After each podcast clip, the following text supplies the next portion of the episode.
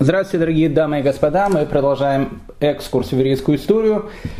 Жизнь и судьба Раф Муйшхайм Луцата Рамхаля. Третья серия. Ну и по закону жанра перед началом, конечно, надо сказать буквально 2-3 минуты. Краткое содержание предыдущих серий, э, хотя бы краткое содержание предыдущей серии. Итак, 23 Хишвана 1734 года Рафмуйшхайм Луцата, Рамхаль со своей женой, сыном, у него, кстати, был единственный сын, э, со своим папой. Э, они подходят к перевалу Бреннера. Это такая вершина на Альпах, э, через которых, в принципе, можно попасть из Италии в Европу. 23 Хишвана – это зима, холодная погода очень. И мы с вами говорили о том, что в такое время Альпы мог пересекать только Суворов, ну и, не знаю, Ганнибал со своими слонами. И в результате этого перехода через Альпы Ганнибал потерял, кстати, пол своей армии. Хотя это было тоже не, не, не совсем зима. Поэтому для того, чтобы человека вынудить в пересекать Альпы в зимнее время, для этого нужны были какие-то очень-очень серьезные основания. И мы с вами говорили о том, что эти основания, они были, и они были связаны с тем, что то давление, которое было на Рамхале, связано с венецианским э, равенатом, и те споры, которые были по поводу э, его деятельности. Они вынудили Рамхаля покинуть Италию, он э, хотел прекратить различные споры, он хотел приехать в Амстердам. Амстердам был выбран Рамхалем не случайно. Мы с вами говорили о том, что в этом городе уже несколько лет жил его брат Леон Луцата. Э, он работал там врачом, он закончил тоже Падуанский университет, как и многие ученики Рамхаля, и как сам Рамхаль. Мы с вами говорили о том, что Рамхаль по документам, которые открыли совсем недавно, как минимум три года также занимался в Пудаунском университете на медицинском факультете. И вот Рафмуиш Хайм Луцата 23 Хишван 1724 года пересекает перевал Бреннера, Швейцария, Австрия, Германия, и он приходит в город-герой э, Франкфурт на Майне. Во Франкфурт на Майне это один из таких центров изучения Туры в Европе. Главный раввин города Франкфурт Раф Яков Коэн, очень известный такой человек, очень мудрый, очень справедливый. И Раф Мойшхайм Луцата хочет выбрать его как третейским судьем, и судьей для того, чтобы он решил, прав Рамхаль был, не прав Рамхаль был, и полностью подчиниться решению э, равинского Верховного суда. Но мы с вами говорили, что э, город Альтона, в котором живет Раф Маше Хагис, тот человек, который э, в основном и возглавлял Э, антирамхалевскую пропаганду в Европе. Опять же, мы э, об этом говорили с вами на прошлом уроке. Мы с вами говорили о том, что в нашем рассказе не существует антигероев. Там все герои, там все очень большие люди. И э, Рафмуш Хагиза и его точку зрения, почему преследовал Рамхаля, если мы посмотрим на то время, тоже можно понять, и даже иногда можно и принять. Мы понимаем о том, что он был неправ. Но мы понимаем, что он был неправ с колокольни, прошу прощения, 21 века. Находясь э, в 30-х годах 17 века, это было не столь очевидно. Так вот, мы с вами говорили, что э, практически все шкинадское еврейство, э, благодаря Раф Маше Хагизу, оно было настроено очень против э, учения Рамхаля. Его считали событианцем, э, считали о том, что то, что он говорит, оно может э, вызвать очередное брожение в еврейском народе. И хотя, э, в принципе, Рафмуй Шхайм Луцата выполнил абсолютно все требования, которые были ему э, даны, первое требование, э, как вы помните, венецианского равината, они заключались в том, что ему запрещено писать книги по Кабале под диктовку вот этого высшего голоса Магида, и Рамхаль э, перестал писать эти труды.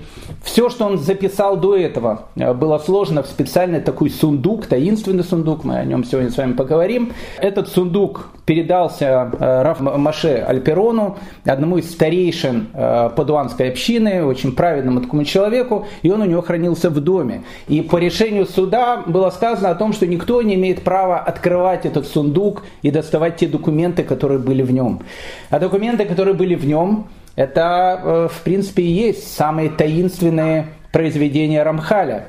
Мы говорили с вами, что на протяжении трех лет Рамхаль, он слышал небесные голосы, его учил и Магид, некий такой ангел, и Илья, пророк к нему приходил и так дальше.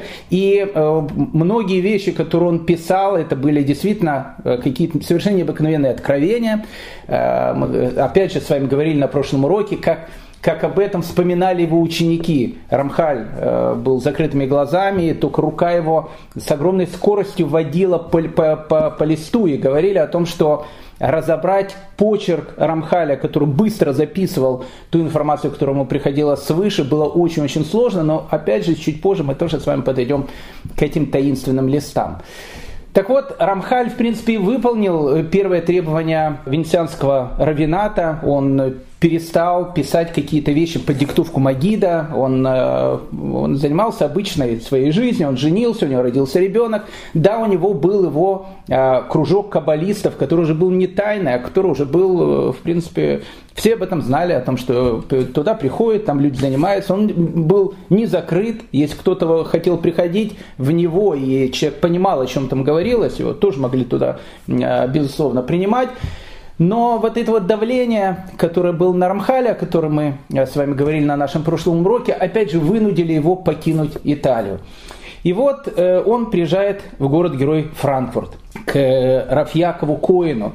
Но Рафьяков Коин, который был тоже полностью поглощен вот этой пропагандой, опять же, пропагандой может быть не в плохом смысле этого слова, которая тогда царила в Европе, потому что ашкенадское еврейство, э, Рафмуш Хагиц был э, очень большим авторитетом, и он всем, все общины рассылал эти письма о том, что в Италии, в Падуе зарождается новое какое-то сектантское движение, Люди боялись сектантского движения. Мы с вами говорили, весь 18 век он был пронизан вот, этим, вот этой событианской ересью и так дальше. Поэтому то, что называется дулина холодная. Поэтому Раф Яков Коин э, принимает Рамхаля во Франкфурте в очень такой строгой форме. Состоялась сессия раввинистического суда Франкфурта на Майне. И Раф Яков Коэн подтверждает решение Венецианского суда еще даже более в строгой форме. Отныне Рамхалю запрещено до 40-летнего возраста э, любое изучение Кабалы, понятно, любое преподавание Кабалы, любое написание каких-либо книг по Кабале до того момента, пока ему не исполнится 40 лет – а если он хочет э, в дальнейшем слышать голоса магидов и так дальше, после 40 лет и только в земле Израиля. Мы с вами, как э, говорили на прошлом уроке, немножко забегая вперед, Рамхаль до этого возраста не доживет, буквально полтора месяца. Э, как бы там ни было, Рамхаль покидает Франкфурт на Майне и приходит в город-герой Амстердам, и в Амстердаме он живет на протяжении 8 лет, и это, наверное, были самые э, счастливые годы его жизни, самые спокойные годы его жизни, годы его жизни, которые были проникнуты всеобщим уважением, любовью. Рамхаль был любим в, э, в Амстердаме, очень уважаем амстердамской общиной.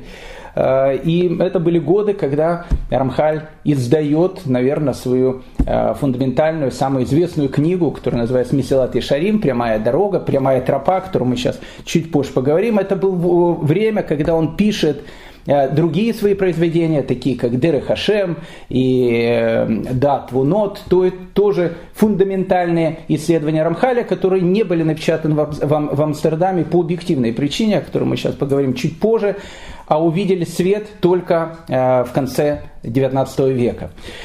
Поэтому э, Рамхаль приезжает в Амстердам. Э, казалось бы, логично, что э, Рамхаля должна будет принять ашкенадская община. В, как мы с вами э, опять же говорили долго про Амстердам.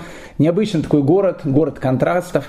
Э, там, где была очень сильная португальская, португальская, испанская община. В основном там были португальские, э, бывшие мараны, которые приходили, э, убегали из Португалии Частично были люди, которые убегали из Испании, но в основном 90% это, конечно, были португальцы, которые убегали из Португалии, э, открыто переходили в иудаизм. Это люди были очень богатые, очень образованные, и они основали там одну из самых, наверное, процветающих и цветущих во всех отношениях, и в духовном, и материальных общин Европы. В 70-х годах 17 э, века они строят свою э, легендарную синагогу, которую назвали Снога. Э, Ее любил изображать такой был художник, его звали Иммануэль де Вите. Иммануэль де Вите – это один из таких голландских художников, который плюс-минус в те времена живет. Это времена Вермеера, э, Рембрандт чуть раньше, ну, плюс-минус. Это те же самые голландцы, тот же самый 17 век. Э, так вот, у Эммануэля де Вите, у него была такая любовь, он редко, практически никогда не рисовал людей. Единственная картина, где у него есть люди, кстати, в Пушкинском музее э, находится. А так он обычно рисовал интерьеры. Ну, понятно, что он рисовал интерьеры различных церквей, нравилась архитектура. И э, Эммануэль де Вита, у него есть три картины, в которых он как раз и изображает эту самую сногу. Э, это был шедевр такой, э, который построили португальские евреи в Амстердаме. Легендарная португальская синагога. Кстати, те, кто посещает Амстердам э, сейчас, она практически сохранилась в первозданном виде. Если там вы побываете, возьмите с собой, загрузите на мобильный телефон некошерную картину Эммануэля де Вита и посмотрите изображение 17 века, увидите, практически ничего не изменилось. Тот же самый интерьер, все то же самое. Э, это была легендарная, опять же, синагога, туда приходило огромное количество неевреев, Э, все, которые люди посещали Амстердам, э, это считался таким, ну, одним из самых, наверное, значимых туристических объектов, куда многие люди приходили. Поэтому Эммануэль Давида, когда изображает эту синагогу, вы увидите, там как бы все евреи молятся, там женщины отдельно, мужчины отдельно, даже маленькие дети молятся, а вот сзади, перед самым входом, он их как бы со спины изображает, и, так, и такая вот знать, скорее всего, даже не голландская, потому что одеты они очень красиво, причем с собаками. Либо собак Эммануэль Девита просто так пририсовал, потому что непонятно, что собаки делают в синагоге. Либо речь идет о действительно э, дворянах французских и, и, э, э, тех же самых и португальских, которые посещали, посещая Амстердам, город, который был практически весь реформистский в, в качестве христианской религии, посещая эту синагогу, многие могли, в общем, как бы и с собакой зайти. Ну, в общем, как бы мы ушли немножко, опять же, не в ту сторону. Э, легендарная вот эта синагога Иснога, португальская община, э, которая имеет свою общину, которая называется Эцхаим, легендарная такая община. При общине Эцхаим у нее, у нее существует Ешива, которая называется Мидрас Гранде. Э, в этой Ешиве э, было несколько уровней. Уровень там, для начинающих, для продвинутых и уровень для самых-самых продвинутых, там, где занимались уже раввины. Как правило, э, все люди, которые жили в Амстердаме, они занимались бизнесом, но была какая-то часть людей, которые посвящали свою жизнь изучению Торы. Это были мудрецы Торы, раввины, и им община Эцхаим выплачивала определенную стипендию. Но, опять же, для того, чтобы получить эту стипендию, ты должен был быть а. Либо португальским, либо испанским евреем, а, и Б. Ты должен был быть очень умным. Тогда тебе давали эту стипендию. На другой стороне канала э, находился Гроте Шуэл, так он называется на э, голландском языке, по-нашенски на идыше его назвали Грос Шул, вот эта великая синагога, большая синагога, амстердамская ашкенадская синагога, очень красивая, тоже существует до сегодняшнего дня. С другой стороны канала, рядом э, с Иснога, там находилась ашкенадская община. Ну, опять же, ашкеназы и сефарды в Амстердаме жили отдельно друг от друга. То есть канал их разделял, э, и вот это вот э, состояние когда один э, еврей, две синагоги, оно как раз в Амстердаме очень-очень хорошо ощущалось. Э, люди, наверное, общались друг с другом, но как бы общины были совершенно разделены. Ашкенадская по одну сторону канала, Сефарская по другую сторону канала. Встречались только в момент каких-то бедствий, ну или каких-то, ну не знаю, супер событий, когда действительно э, общины эти могли соприкасаться друг с другом. Поэтому, казалось бы, логично для Рафмуш Луцата, который был ашкенадским евреем и молился по ашкенадскому Нусаху, и семья Луцатах, которая уже жила веками в Италии, они себя причисляли к ашкенадским евреям, они родом были из Германии, мы об этом говорили с вами уже, опять же, не единожды. Казалось бы, что Рафмойш Хайм Луцата должен был бы поселиться именно рядом с Гроте Шойлом, и вот этой ашкенадской синагогой, но главный раввин Ашхинадский Амстердама Рафилезер Рокех и его заместитель, второй раввин Рафариэль Лейб Левенштамп э, были люди, которые, в принципе, тоже были настроены уже к этому моменту очень и очень антирамхалевски, то есть э, письма к ним пришли о том, что к вам приезжает человек, человек очень спорный, э, человек, который может быть неким такой главой некой какой-то э, еретической секты и так дальше. Поэтому отношение к нему было очень таким настороженным, строгим. И Рафаэль Арие э, Лейб Левинштам, второй раввин Амстердамской общины, вообще говорил о том, что он не понимает, почему Рамхалю не дали пожизненный херем. То есть его вообще надо было отлучить вообще от всех общин. То есть очень жестко была настроена э, ашкенадская община против Рамхаля, и поэтому Рамхаля принимает сефарская община. Но ну, то, о чем мы говорили с вами на прошлом уроке, это был нонсенс. Ну, действительно нонсенс, потому что сефарские общины ашкеназов не очень принимали. Более того, мы с вами говорили о том, что если представитель сефарской общины Э, женился или выходил замуж за представителя ашкенадской общины, он уже терял свое место на сефарской части еврейского кладбища. Его уже там не хоронили. И детей уже его там тоже не хоронили, потому что если ты смешался значит, с ашкеназами, все, иди значит, и живи к ашкеназам. Э, еще раз, это не значит, что э, сефарская община Амстердама э, как бы плохо относилась к ашкенадским евреям. Не наоборот, они были очень богатые, они готовы были жертвовать огромные суммы денег, и они помогали огромному количеству своих ашкенадских собратьев. Но как бы все, что касалось общинной жизни, у нас есть вот наша община, и все, значит, как бы тут только представители Пиренейского полуострова, если так можно сказать, Испании и Португалии. Поэтому то, что принимает туда Рафмойш Хайм Луцат, и не просто принимает, его принимает э, как великого равина э, для того, чтобы, опять же, понять э, степень уважения, которая была у Рамхаля, Рамхали в синагоге дают место. Ну, опять же, сейчас это, сейчас, сейчас это все звучит, ну, человеку дают место. Ну, скажем так, во многих синагогах мира а, до сих пор существует практика, когда места покупают. Ну, как бы это совершенно нормальная практика. Как вы понимаете, любая синагога еврейской общины, она не создает танки, не изобретает э, последние модели айфонов э, и не, не делает спутники и ракеты, которые летают на Марс. Она занимается духовными делами. Поэтому, соответственно, она за счет чего-то, чего-то должна жить. За счет чего? За счет пожертвований. То, что у нас называется сдака. Поэтому действительно в синагогах мира есть такая практика, когда человек покупает какое-то место, он сидит на этом месте. Если он не приходит, э, любой другой человек может зайти и тоже как бы сесть на это место, но как бы на какой-то период времени он покупает это место. В Эцноге было принято, что место продавалось на три года, либо дарилось. Э, и вот тут вот как бы по местам в синагоге Иснога можно было определить, э, какой статус человек Э, занимает в общине. Потому что э, посмотрите, опять же, картину Эммануэля Девита, вам будет это более понятно, как выглядит синагога Иснога. Большой такой зал красивый, в середине этого зала находится возвышенность, на которой читает Тору, и вот э, и вторая половина зала от этой возвышенности, на которой читают Тору, до Рона Кодыша, до места, где хранятся свитки Торы, вот эта вот часть, она считается самой и самой престижной. То есть те люди, которые, э, которые сидели от возвышенности, где читают Тору, до Арона Кодыша, до места хранения Торы, это самая престижная часть э, синагоги Иснога. Чем ближе к Корона Кодышу, тем больше был статус человека. Там уже сидели парнасим, там уже сидели главы общин, раввины и так дальше. Так вот, Рамхалю э, по приезде в Амстердам дают место именно вот в этой части синагоги. То есть это показывает о том, с каким уважением и любовью Рамхаль был принят в Амстердаме.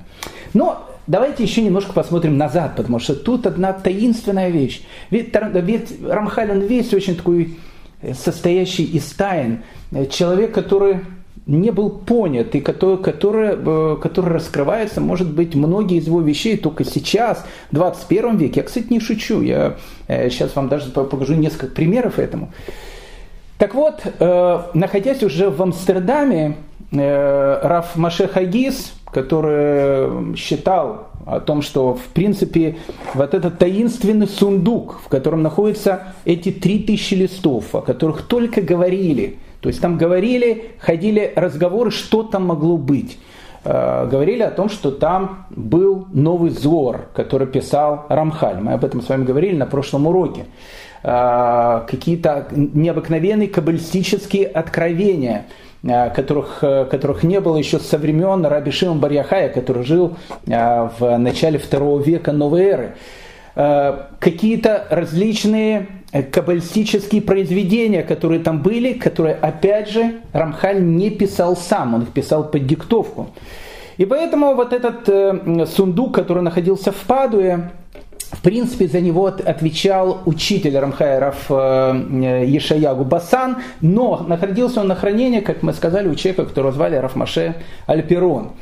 Так вот, Раф Маше Хагиц, находясь в Альтоне, он считал о том, что вот этот сундук с э, письменами, которые там находятся, он представляет собой опасность. И он считал, что несмотря на то, что Рамхаль уже находится в Амстердаме, несмотря на то, что Рамхаль уехал из Италии, несмотря на то, что Рамхаль подписал требования франкфуртского э, равинского суда о том, что он больше не будет заниматься там, кабалой до 40 лет как минимум, э, он считал, что вот этот сундук представляет собой опасность. И поэтому он просит у э, равина Рамхаля, Рафишиягу Басана, о том, чтобы этот сундук передали либо венецианскому равинату, а лучше всего его переправили во Франкфурт на Майне к Раф Якову Коину, главе франкфуртской общины.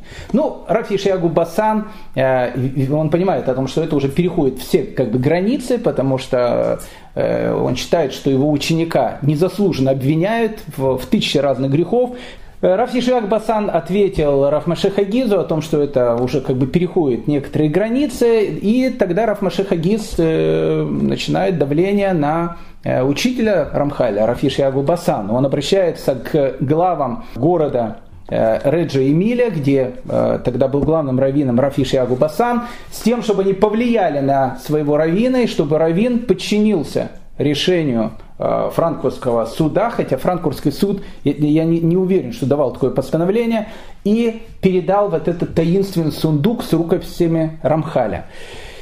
Раф Ешиак написал письмо Рамхалю, э, описал все эти события, которые происходят, и Рамхаль э, пишет своему учителю о том, что он должен отдать этот сундук. Он говорит, что значит не пришло время, и пусть, э, как пишет Рамхаль, если там сожгут все документы, которые там находятся, пусть он будет словно пепел красной коровы.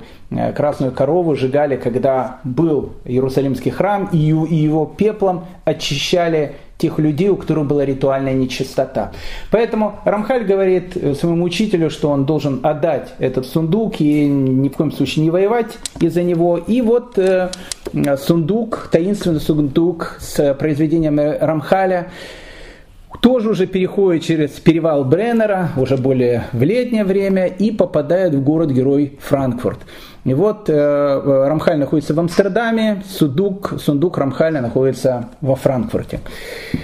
Никто не знает, что в этом сундуке. Ну, вообще никто. То есть, ну, как бы ходили и в те времена, да и в наши времена, только ходили различные разговоры. То есть мы могли об этом судить только по воспоминанию э, тех людей, которые входили в кружок Рамхаля, которые говорили чем занимался Рамхаль и что Рамхаль писал. Вот этот его непонятный почерк, который они все описывают. Никто его никогда не видел, этот непонятный почерк. Во Франкфурте думали, что делать с этим сундуком. И потом дальше написано, что он пропал, он исчез. Э, дальше ходили различные легенды. Кто-то говорил о том, что сундук и все содержимое в нем сожгли. Кто-то говорил о том, что сундук и все содержимое в нем закопали в неизвестном каком-то месте, чтобы никто никогда его не видел. По более поздним документам, э, которые есть у нас, э, все-таки не было там сожжения. То есть его э, закопали. Причем закопали его в присутствии двух свидетелей, в присутствии главного раввина Франкфурта Раф Якова Коина, два представителя франкфуртской общины, два свидетеля. Поздно вечером они взяли этот сундук в какое-то место, о которых многие хотели бы узнать, где находится это место и придали земле сундук Рамхаля, в котором находились все его таинственные труды. Говорят о том, что в этот же самый день Раф Яков Коин, придя домой, плохо себя чувствовал, и в эту же ночь он умирает. А дальше начинаются уже легенды. В конце 18 века в э, Праге один из э, людей, он оставляет некие такие воспоминания о том, что у некой пражской вдовы она ему показывала какие-то листы из этого таинственного сундука, в котором были псалмы Рамхаля. Мы говорим о том, что, говорили о том, что Рамхаль, подобно царю Давиду, написал 150 там Таилим и так дальше. Но опять же, это все было на уровне каких-то легенд. Кто-то говорил о том, что э, этот сундук закопали на старом пражском кладбище, кто-то говорил о том, что он находится во Франкфурте. Ну, в общем, как бы сундук, он переходит в некую такую сферу легенд и догадок. Э, но тут, знаете, очень интересная есть вещь. Э, в городе Героя Лепа, которая э, находится до сих пор в Сирии, воюющей Сирии, Э, в этом самом городе Валепа находилась цветущая, процветающая еврейская община. И в этой еврейской общине находился, находилась совершенно потрясающая книга. Эту книгу написали еще в начале X века. Это э, был список э, Танаха, то есть это был как бы один из самых древних Танахов, который вообще э, находился.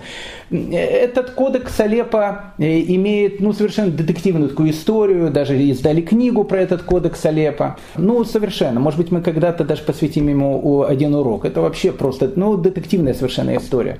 Он был в свое время в, в Иерусалиме, потом, когда Э, крестоносцы захватили Иерусалим в 1099 году, они вырезали всех евреев, которые там были, но книги они забрали, потом крестоносцы эти книги продавали, их купил Египет, так она, они в Египте попали к Рамбаму, потом Рамбам их передавал своим сыновьям, потом его, э, его далекие потомки, переехав в Алеппо, перевезли с собой эту книгу. Ну, в общем, это книга, которая имеет огромную-огромную историю. Так вот, в 1949 году э, в Алеппо был очень такой страшный еврейский погром. Сожгли синагогу и сожгли кодекс Алеппо. И говорили о том, что все, на этом кодекс Алеппо он пропал, он исчез, его не существует.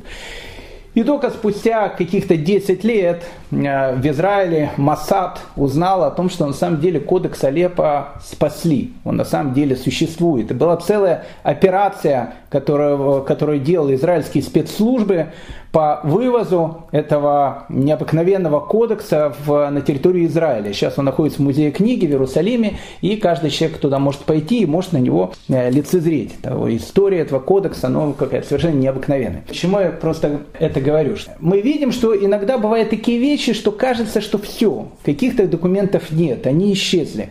Точно так же и с таинственным сундуком, который находился у Рамхаля. Но тут, э, но тут э, происходят чудеса. Чудеса не, не всегда связаны с Дедом Морозом.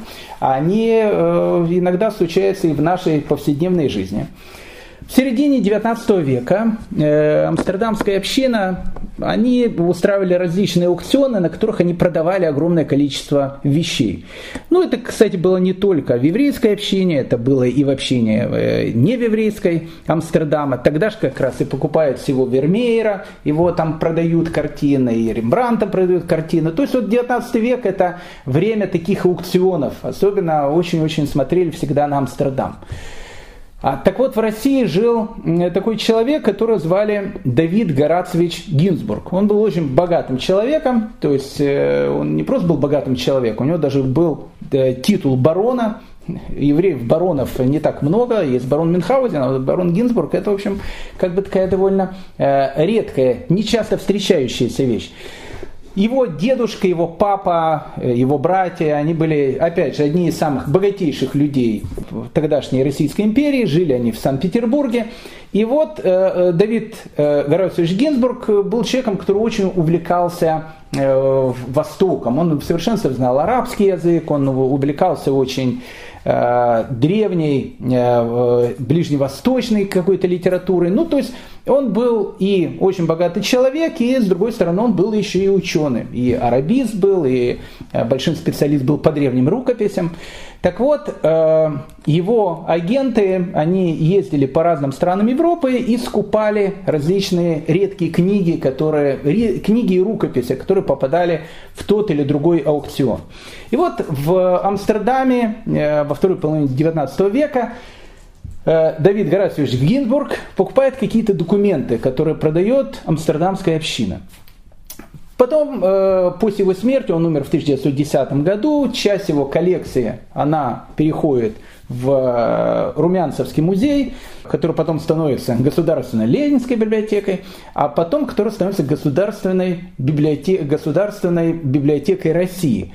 Э, бывшая Ленинская библиотека, которая находится в самом центре Москвы, буквально в пяти минутах от Кремля, в восьми минутах от Красной площади, которую знает каждый москвич и гость столицы, э, сидящим Достоевским, который сидит непонятно на чем, некоторые злые языки говорят, какой-то странный поздний он даже такой сидит. Ну, в общем, как бы не будем сейчас говорить об архитектурных каких-то нюансах Федора Михайловича, э, сидящего и смотрящего в сторону Кремля. Но э, бывшая Ленинская библиотека, сейчас э, Государственная библиотека России, она хранит в себе огромное-огромное количество различных тайн, потому что там находятся коллекции э, многих людей, которые передавали свои э, коллекции как бы добровольно туда, потом после революции много конфисковали. В общем, там э, это место, где такой большой такой клондайк, в котором находится много-много всяких, интересных таких вещей.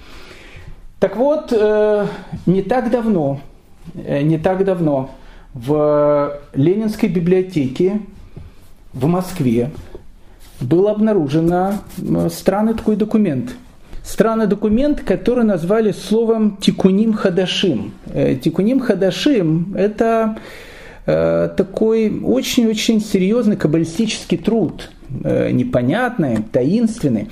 Самое главное, что вот этот самый тикун хадаш, эти тикуним хадашим, они были написаны каким-то странным почерком. То есть там это даже и не почерк, такое впечатление, что человек не писал это, а записывал под диктовку, причем диктовали ему с огромной скоростью. Поэтому, э, если посмотреть на этот лист, э, он выглядит так, что человек вот с огромной-огромной скоростью что-то пытался записывать. Когда начали разбираться, что это, обнаружили, что это единственный сохранившийся документ из таинственного сундука Рафмуишхаем Луцата Рамхаля, который, который пропал в, во Франкфурт на Майне, мы не знаем, где он, но по какому-то непонятному стечению обстоятельств один из его документов, там 60 страниц, то есть 60 страниц из 3000, они были сохранены каким-то чудом, и они находятся в Ленинской библиотеке.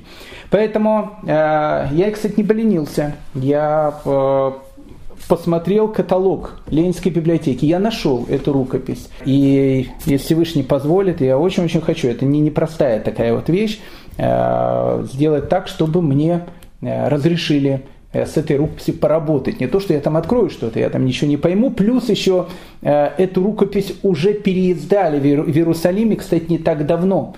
Но взять просто в руки вот этот вот листочек из таинственного сундука Рамхаля, который на протяжении веков э, считается пропавшим, который считает, что ничего там нету, вот, пожалуйста, э, находится в Москве. Кстати, там не только находится Тикуним Хадашим, там находится еще одна очень интересная книга, о которой мы сейчас с вами чуть позже поговорим. Итак, Рамхаль живет в Амстердаме. Как я сказал, он был очень и очень хорошо принят амстердамской общиной. Он занимается в Мидрас Гранде, э, вот этой ешиве, которая при общине Эцахаим. Понятно, занимается он в самом высшем классе, где занимаются раввины. Рамхаль редко занимается э, какой-то такой вот раввинской деятельностью, потому что э, Мидрас Гранте, он периодически издавал такие как бы свои печатные труды. Кстати, это делают и многие шивы и в наше время когда многие раввины э, обсуждали какие-то интересные вопросы, и э, как бы эти интересные вопросы, они записывались и издавались такие ежегодники, в которых э, было написано, вот какие интересные выводам и открытиям пришли раввины, которые занимаются в этой ешиве, потому что им платят стипендию, и надо было показать о том, что как бы, они не просто так ее получают, то есть они и учатся, и делают какие-то большие открытия. Так вот, э, тогда издавались эти э, ежегодники, но это даже не ежегодники, их издавали раз там в пять лет, и иногда чаще, иногда чуть реже. Э, так вот, мы нигде не видим там Рамхаля, кроме одного случая. В Мидрас Гранде обсуждался вопрос о кошерности такой интересной птицы, которая называется фазан. Я не буду входить в эти детали этого спора, является фазан кошерной птицей или не кошерной птицей. Там идут различные доводы, и э, написана вот буквально одна строчка. Вот тут вот мы видим Рамхаля. Написано, а Рафмуй Шихаем Луцата сказал, что у нас в Италии фазана считают кошерной птицей и считают, что ее можно есть. То есть вот это весь Рамхаль в Амстердаме, который дает какое-то логическое решение. Чем же занимается Рамхаль? Рамхаль, он пишет книги. Ему запрещено заниматься кабалой. Он не занимается кабалой. До 40 лет ему запрещено прикасаться к трудам Аризаля, которые он помнил, кстати, на память еще с детства. Но если вот вы посмотрите по датам, это потрясающая вещь. Мы с вами говорили вот 1740 год, его э, тогда очень ожидали, потому что как бы это начало последних 500 лет э, шестого тысячелетия, которые должны вот в это, в это вот время э, должны произойти все вот эти события, которые описаны, которые будут в мессианскую эпоху. И вот э, в разных странах мира три человека, они, они очень и очень совпадают их жизненные какие-то э, дороги. И казалось бы, что они даже могли бы и где-то встретиться. И э, есть такая, есть такая мысль, а может они встречались, документов нету. Три, три совершенно разных человека. Это Рамхаль, который жил в Италии, в Падуе, сейчас он живет в Амстердаме то же самое время Балшемтов, который живет в Галиции, на Украине, и Рафхаем Атар, который плюс-минус в те еще времена живет в Марокко, в Фесе, потом он переедет в Ливорно, а потом он приедет в землю Израиля. Рафхаем Атар, великий Орахаем Акадуш. Так вот эти вот три человека, три разных совершенно человека, которые живут в совершенно разных каких-то частях мира, они очень и очень похожи, и они действуют в одно и то же время. И вот в среду 25 июля, 10 сентября 1738 года, за неделю до Рошашаны, Рамхаль завершает свой труд. Труд, который начинается словами. «Жил был мудрец, которому Бог дал понимание и мудрое сердце». Рамхаль пишет свой памятник, благодаря которому Рамхаль известен сейчас всем – этот памятник, эта книга, она будет называться Мисилат Ишарим. Путь праведных. В трактате Перкеевод пишется о том, какую дорогу в жизни должен избрать человек. И говорится, что он должен избрать прямую дорогу, Дерах Ешара. Так вот это вот Дерах Ешара, прямая дорога, и есть Месилат Ешарим, путь праведных – Почему прямая дорога? Опять же, с этой книгой тоже связано огромное количество разных тайн. И тоже связана Ленинская библиотека в Москве. Буквально две минуты я сейчас расскажу. Мисилат и Шарим. То есть э, книга, которая будет издана через два года в 1740 году. Прошу, э, прошу ваше, э, ваше внимание обратить внимание на дату. В 1740 году она будет издана в Амстердаме. Мисилат и Шарим. Прямая дорога, прямая тропа. За основу этой книги Рамхаль берет Барайту Раби Пинхас бен Яира, великого такого еврейского мудреца, который жил там э, в начале новой эры, в талмудические времена. Так вот, Раф Пинхас бен Яир пишет 10 ступеней, по которым может подняться каждый человек в своем духовном открытия этого мира, в своем духовном росте, от самой первой ступени до самой высокой, когда у человека открывается такой, ну это не пророческий дар, но практически как пророческий дар, который называется Руаха Кодыш, то есть человек, у которого есть э, как бы такое божественное Э, понимание этого мира сродни пророчеству. Э, опять же, это мы не знаем, что это такое, но он уже, может, скажем так, может видеть все прошлое, будущее, настоящее не так, как обычные люди. И вот вот это вот 10 ступеней, по которым человек должен подняться от самой первой ступени, которая называется зигерут, то есть осторожность, до самой последней ступени, десятой, которая называется вот это божественное откровение, Руаха Кодыш. И вот Рамхаль пишет книгу. Называет ее, опять же, прямая дорога. Почему прямая дорога? Потому что в самом начале этой книги он дает некий образ. Он говорит, что у нас в Италии, у богатых людей, э, очень распространена такая забава, лабиринты. Он действительно в Италии была очень распространена, это древняя забава. Минотавр, он тоже по лабиринтам, э, прошу прощения, бегал. Ну, в Италии 18 века это действительно это распространенная забава аристократии, вот лабиринты то обычно лабиринт делался из таких кустов дорожек. А в самом конце лабиринта, тут кто проходил этот лабиринт, стояла такая небольшая ротондочка. Э, там обычно находился стол, на этом столе находились какие-то сладости, э, что-то такое вкусное. И вот ну, такая забава аристократии. Кто дойдет до этой, значит, ротондочки, тот первый сядет за этот стол и будет, в общем, наслаждаться какими-то совершенно потрясающими явствами. Так, в общем, люди э, коротали свое время в 18 веке в Италии как минимум. И вот люди ходят, кто-то идет по какой-то дороге, идет, идет, идет, ему кажется, да, да, вот это правильная дорога, тупик, возвращается обратно. Кто идет по другой, правильно, опять тупик. Но есть человек, говорит Рамхаль, который прошел весь этот лабиринт и дошел до этой ротонды, и он знает правильную дорогу, как правильно дойти до этого места. Самая прямая дорога, Месилат Ешарим. И вот этот человек, он становится на эту ротонду, э, и он видит весь этот лабиринт, он как бы под ним. И вот идет человек, и человек идет в неправильную дорогу. Он ему говорит, ты не туда идешь, не туда поворачиваешь, ты поворачиваешь направо, тебе надо налево. я знаю, я проходил эту дорогу. Так ты никуда не дойдешь. Если хочешь самый прямую, прямой путь, послушай, что скажу тебе я.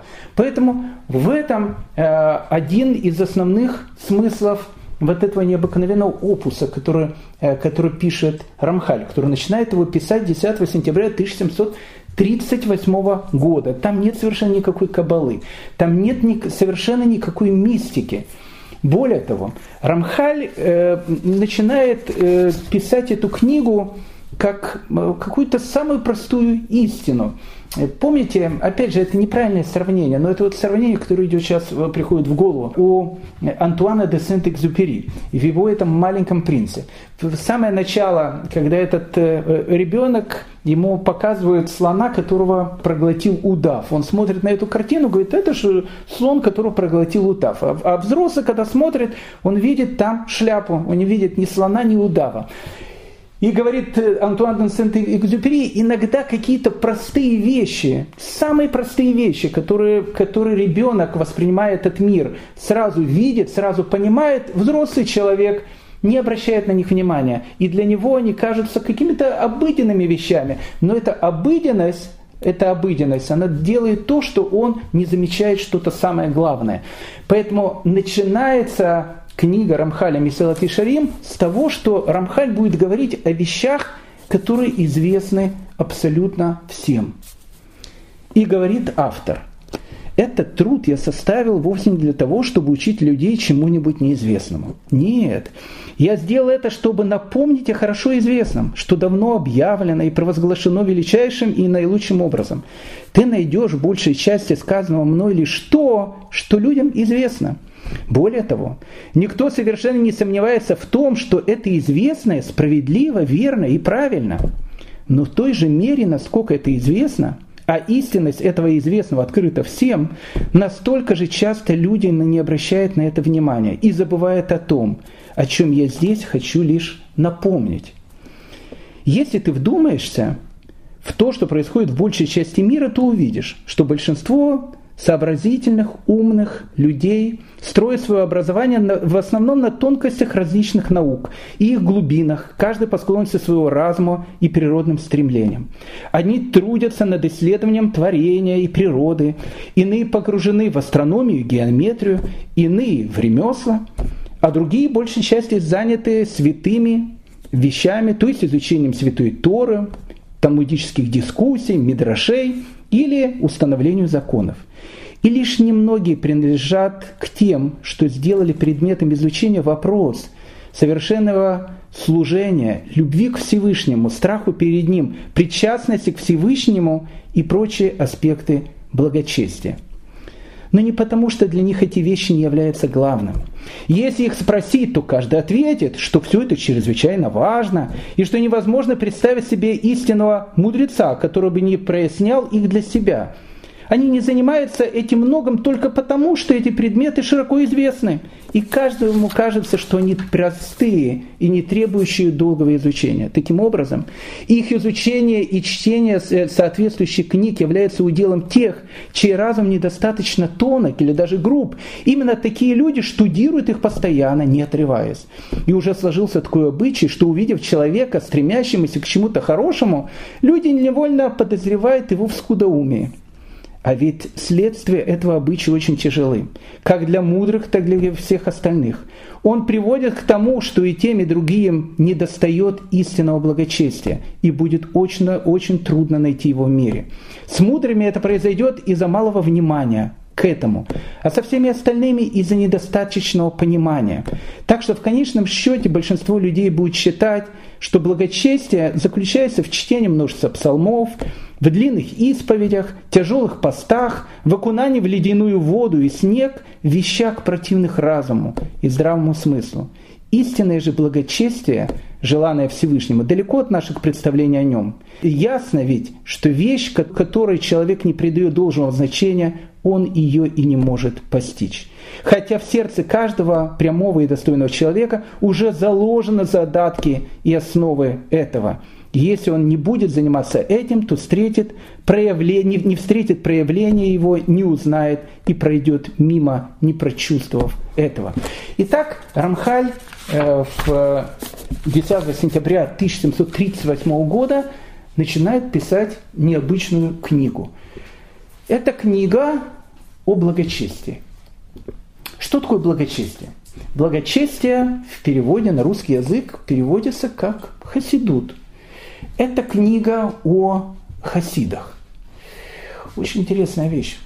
В то же самое время, в то же самое время, в другой части Европы, в Восточной Европе, в Галиции, совершенно другой человек, которого зовут Раби Исраэль Балшемтов – приходит благодаря, опять же, тем же самым голосам, которые он слышал, к точно такой же идее.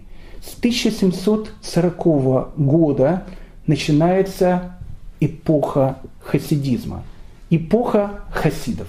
Но тут нужно дать одно маленькое пояснение к этому, потому что в этом будет крыться основная загадка Рамхаля. Для нас что такое хасид? Вот у любого человека сейчас спроси, кто такой хасид, ну, кто-то вообще ничего не знает, кто мало разбирается в еврейских историях, кто скажет, ну, какие-то там пейсатые в длинных э, э, каких-то одеждах, э, в белых носочках живут на Мэшариме. Там живут хасиды. Да, есть люди, которых сейчас называют хасидами и так дальше.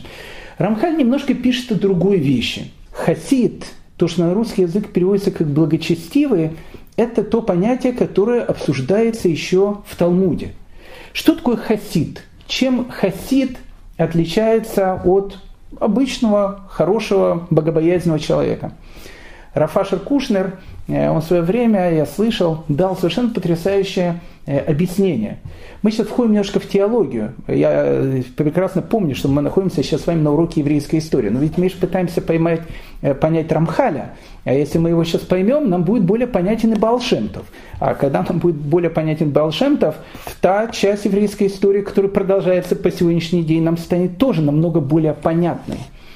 Так вот, Раф Ашер Кушнер, э, он э, дает такой образ, что отличает хасида и обычного богобоязненного человека.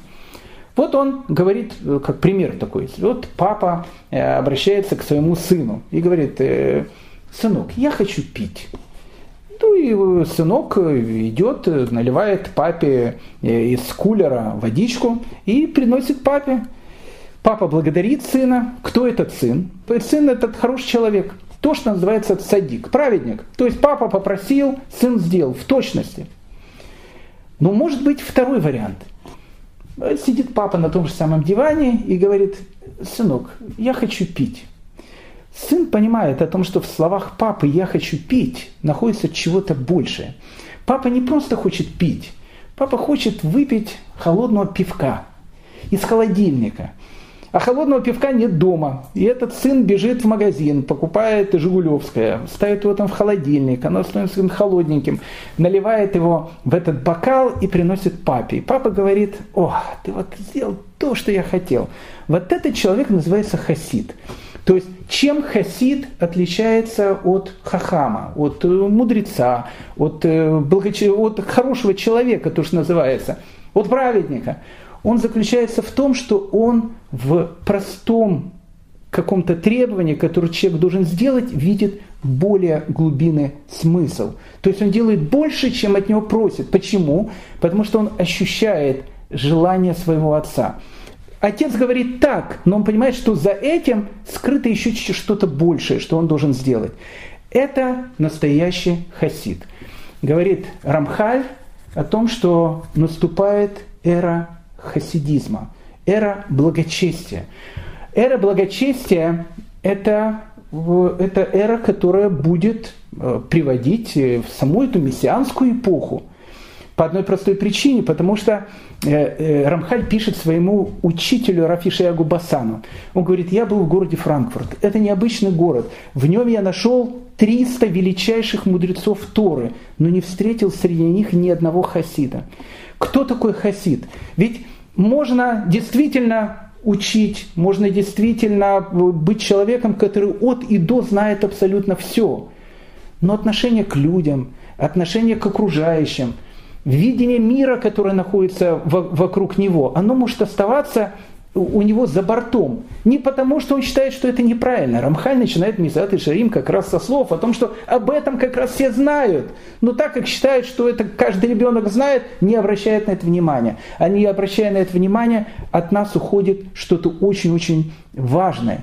Рамхаль, когда будет описывать, кто такой настоящий хасид, э, он будет говорить о том, что вот, к примеру, он говорит, человек, он хочет э, одеть какую-то, ну, такую одежду темную, странную, которая будет вызывать много вопросов.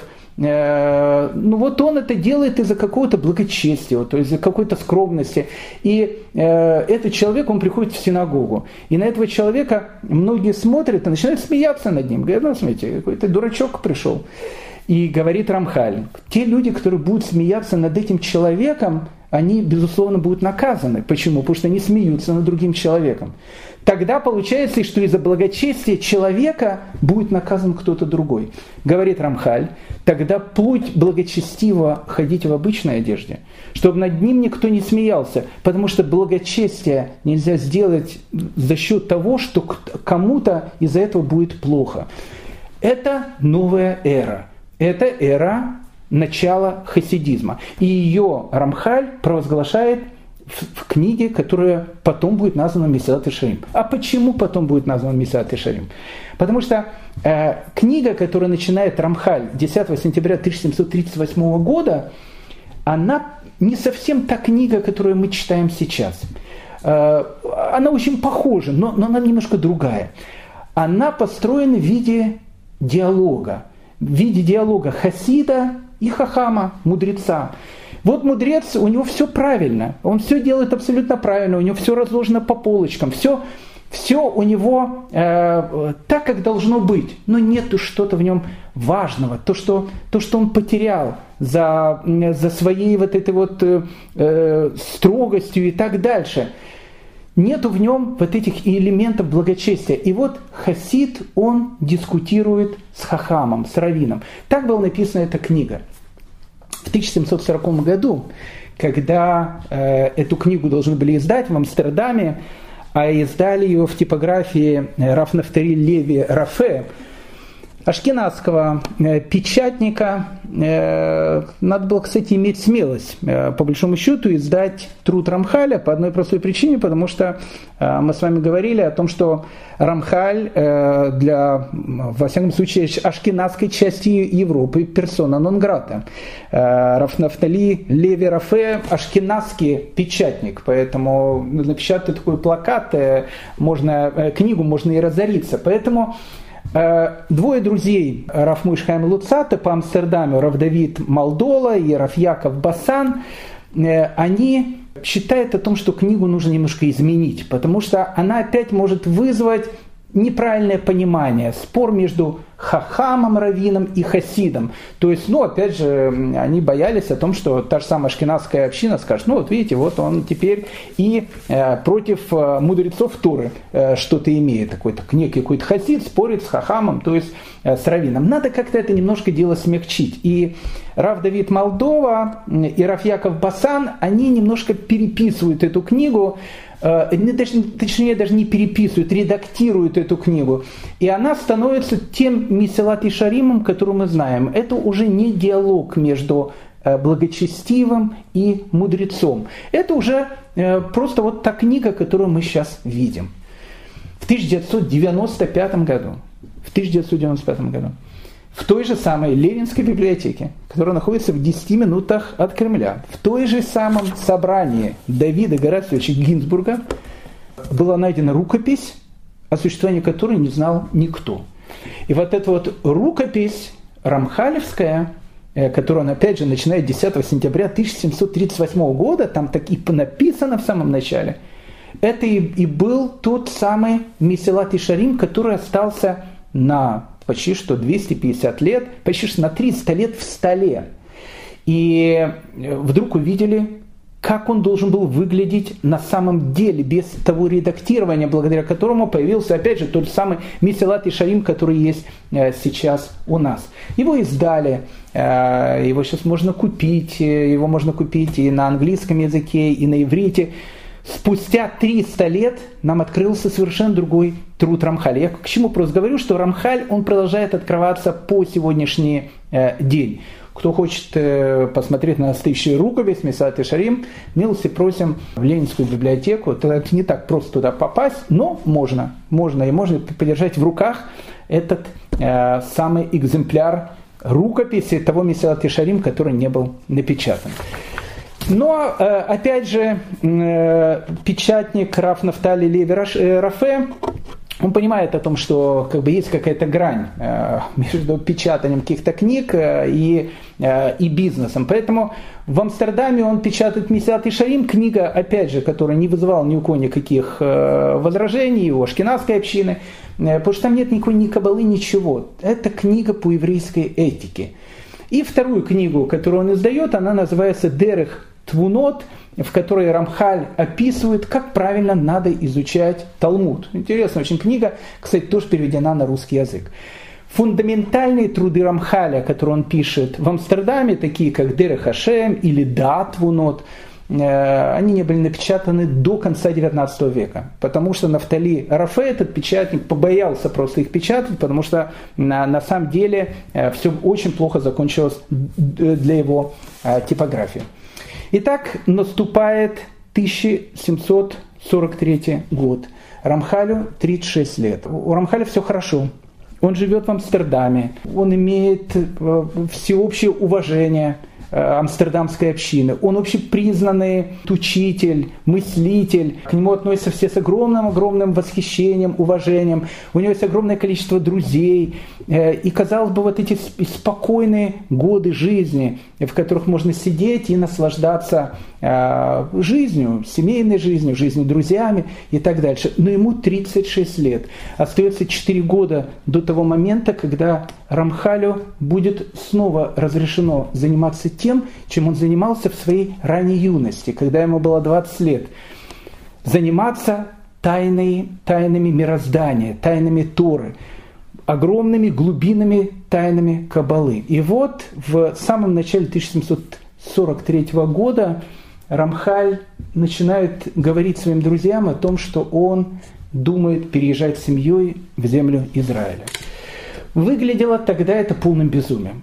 Земля Израиля в тот момент, э, она и, до этого находилась не в очень хорошем состоянии, но в этот момент земля Израиля, она действительно представляла собой болото и пустыню. Стада коз и овец э, местных там арабов, они съели все, что только можно было. Все какие-то места, в которых когда-то был лес или было еще что-то, они начали превращаться в болото.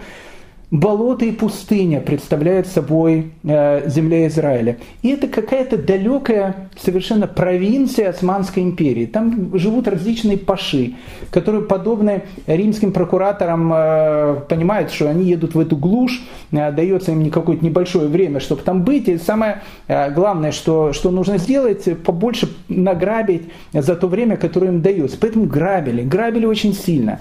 Э, люди жили, еврейские общины были очень маленькие, э, они очень нищенствовали, э, постоянные какие-то набеги этих бедуинов, эпидемии, эпидемии за эпидемием, которые, которые будут идти одна за другой. То есть из благополучного, сытого Амстердама поездка в землю Израиля для многих выглядела актом полного благочестия, Э, понятно, ну и полного безумия. То есть Рамхаль, у которого было все, говорит о том, что он уезжает э, в землю Израиля. В феврале 1743 года женится сын его близкого друга, с которым подружился уже в Амстердаме, Рафмаше э, Шавес.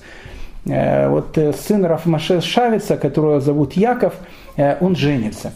И Рамхаль спустя почти что 25 лет – после своего мигдалеза, это, этой, этой каббалистической таинственной драмы, которую он написал, будучи еще ребенком, 17-летним подростком, э, написал своему другу на его свадьбу, пишет свое последнее драматическое произведение, которое, которое мы знаем, которое называется «Лейшием Тейла», то есть хвала вот этим прямым, хвала праведным – Лейшарим Тейла – это пьеса.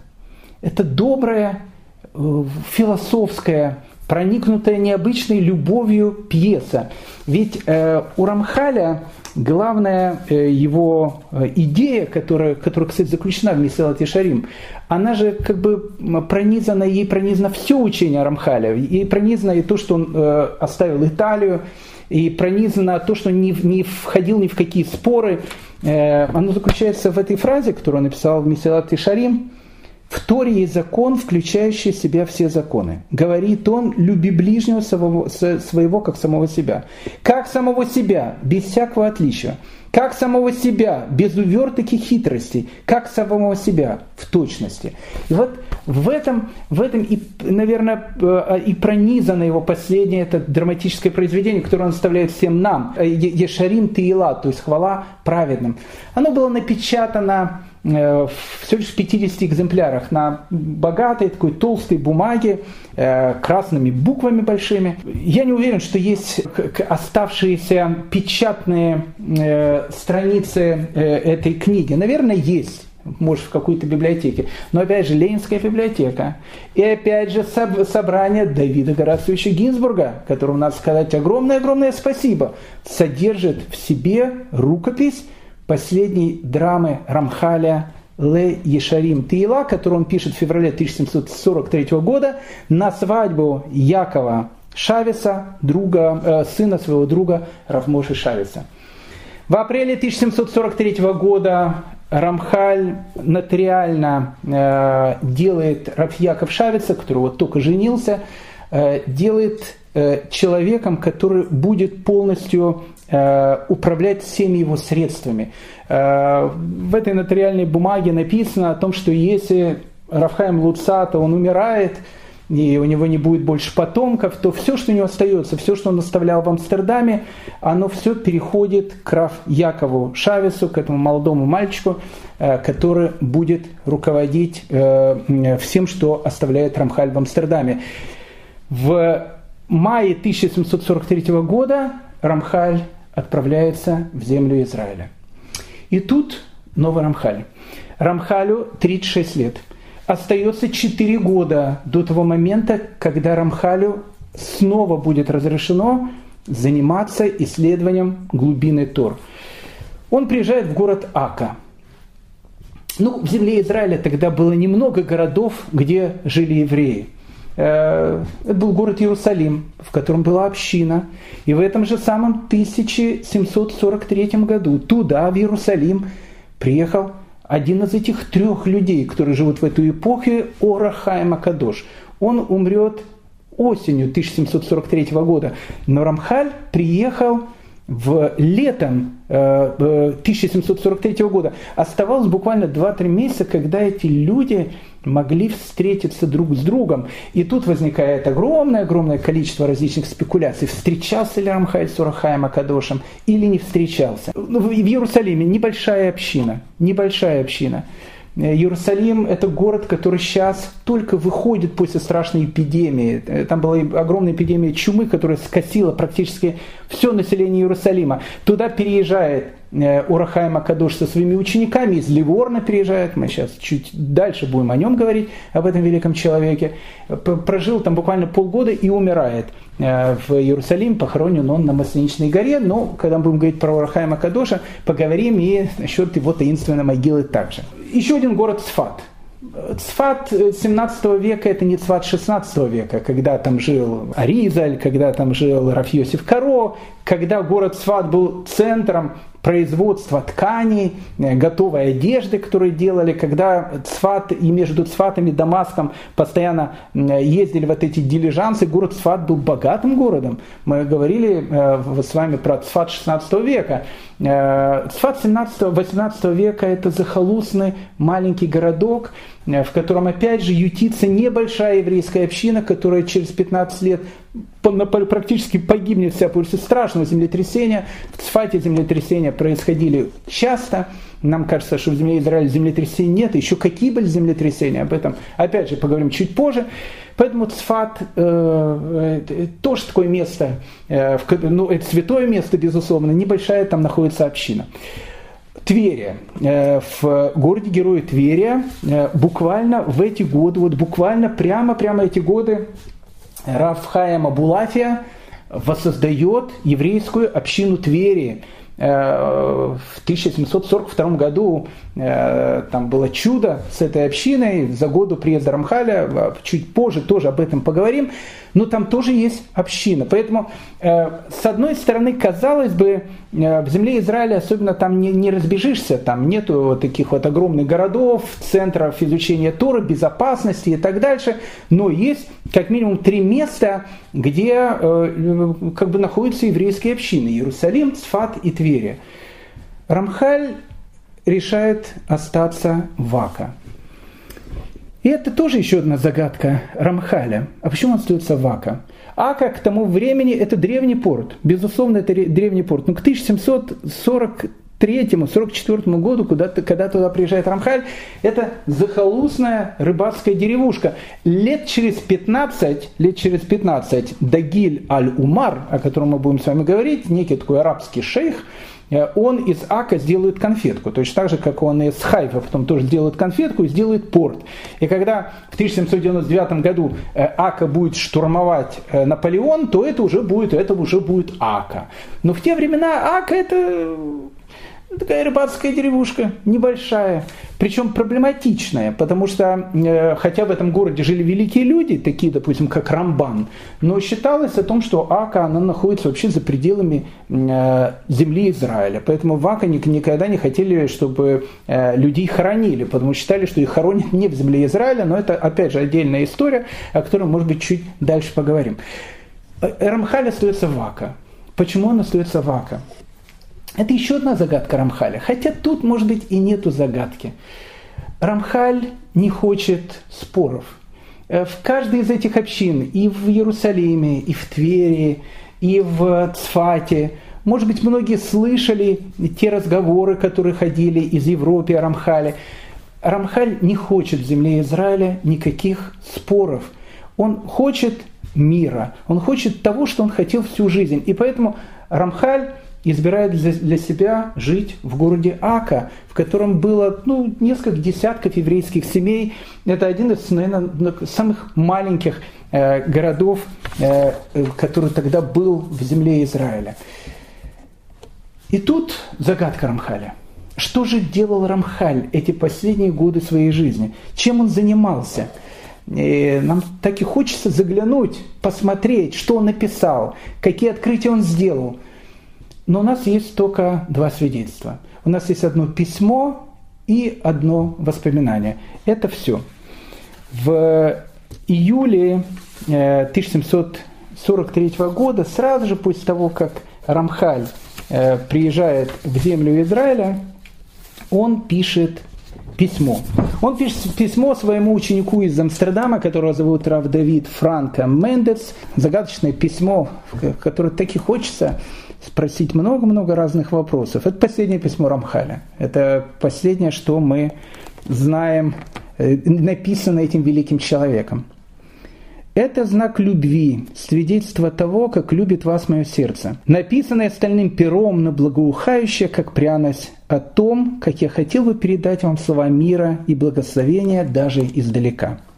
Сейчас у меня очень мало времени, и я не могу написать всем, кому мне нужно написать, но я надеюсь, что в будущем у меня появится больше свободного времени, несмотря на то, что мои занятия не уменьшатся – и я постараюсь обо всем рассказать, но пока я жду более благоприятного момента.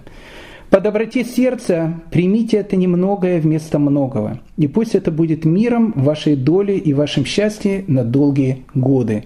С любовью чистого сердца, ваш Маше Хайм Луцата. Последнее письмо Рамхаля, которое известно нам, с 3 июля 1743 года. Рамхаль пишет, у него очень мало времени, он постоянно чем-то занят. Рамхаль пишет. Что пишет Рамхаль, так и остается загадкой по сегодняшний день. Второе свидетельство о жизни Рамхаля в городе Ака, оно относится к 6 ноября 1743 года. К этому моменту в Иерусалиме умирает э, Урахаема Кадуш – Равхаем э, Бенатара, о котором мы будем говорить с вами буквально на следующем уроке. И один из э, его учеников, он решает поехать в Ливорно, скорее всего, сообщить это страшное, страшное известие. И он, э, будучи в Вака, а Вака это был небольшой порт, в Яфа и Вака, небольших два этих порта, он хочет отправиться на корабле в Италию. И э, он останавливается на одну ночь у Рамхаля. И он пишет это в своих воспоминаниях. Он пишет о том, что Рамхаль его необыкновенно принял. И э, он спросил у Рамхаля, э, а тогда в каждом городе были свои какие-то собственные такие постановления. И э, местный руководитель э, АКА э, сказал о том, что любой человек, который уезжает, не мусульманин из земли Израиля, но если он только христианин или еврей, и который тут живет, и выезжает из земли Израиля, он должен заплатить какой-то гигантский совершенно налог. Но если это иностранец, этого налога с него не берут. И поэтому он спрашивает у Рамхаля, э, вот сейчас я, говорит, выйду, у меня и так денег нет, и полностью все, что есть, ограбят. И Рамхаль ему говорит, знаешь что, ты должен выглядеть как иностранец. Тебе нужно одеть парик, это все-таки 18 век, и шляпу, такие, как в 18 веке носили. Тот говорит, у меня нет ни парика, ни шляпы. Рамхаль говорит, я тебе отдам свою. И он ему дает парик и шляпу. И этот человек говорит, что благодаря Рафхайму Мойшу Луцату мне удалось Э, уехать в Ливорно и оставить какие-то э, копейки в своем кармане. Это последнее воспоминание про Рамхаля. Рамхаль ждет своего сорокалетия, но, скорее всего, до своего сорокалетия он э, практически не дожил.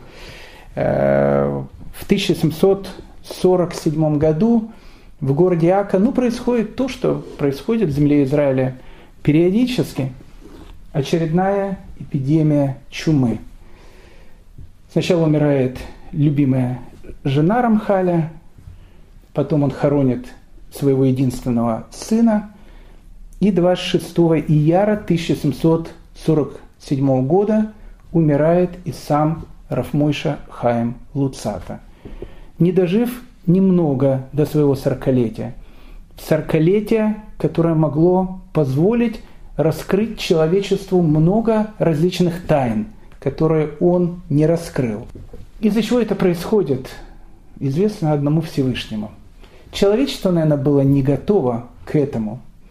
А иногда человечество подготавливается к этому сейчас, потому что, э, как я вам э, сказал, многие труды Рамхаля, которые хранились в библиотеках, в каких-то рукописях до сегодняшнего дня, начинают видеть свет в наше время. И вот после смерти Рамхаль, э, где, кстати, вопрос, а где похоронен Рамхаль?